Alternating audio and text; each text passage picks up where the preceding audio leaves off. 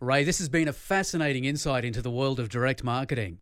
I can see how anyone in real estate, in fact, anyone in business, can put these principles to work and begin to create new customers almost immediately. Thanks, David.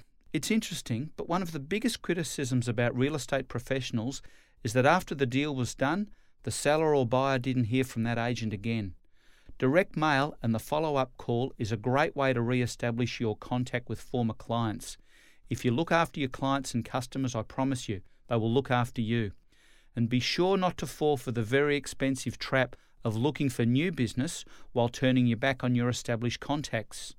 Most real estate offices have a ready supply of new business right under their noses. We need to reach out to our contacts first, and then we can go further afield. Either way, once you try it and begin getting results, I know you'll be hooked on the power of direct mail.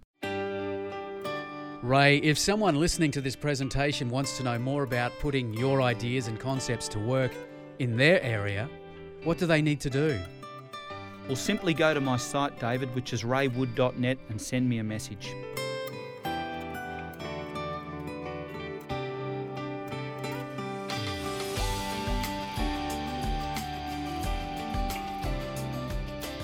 We trust you've enjoyed this special audio presentation of Direct Mail Power. The information included in this presentation is protected by copyright and remains the property of Best Agents Management. For more information, please go to raywood.net.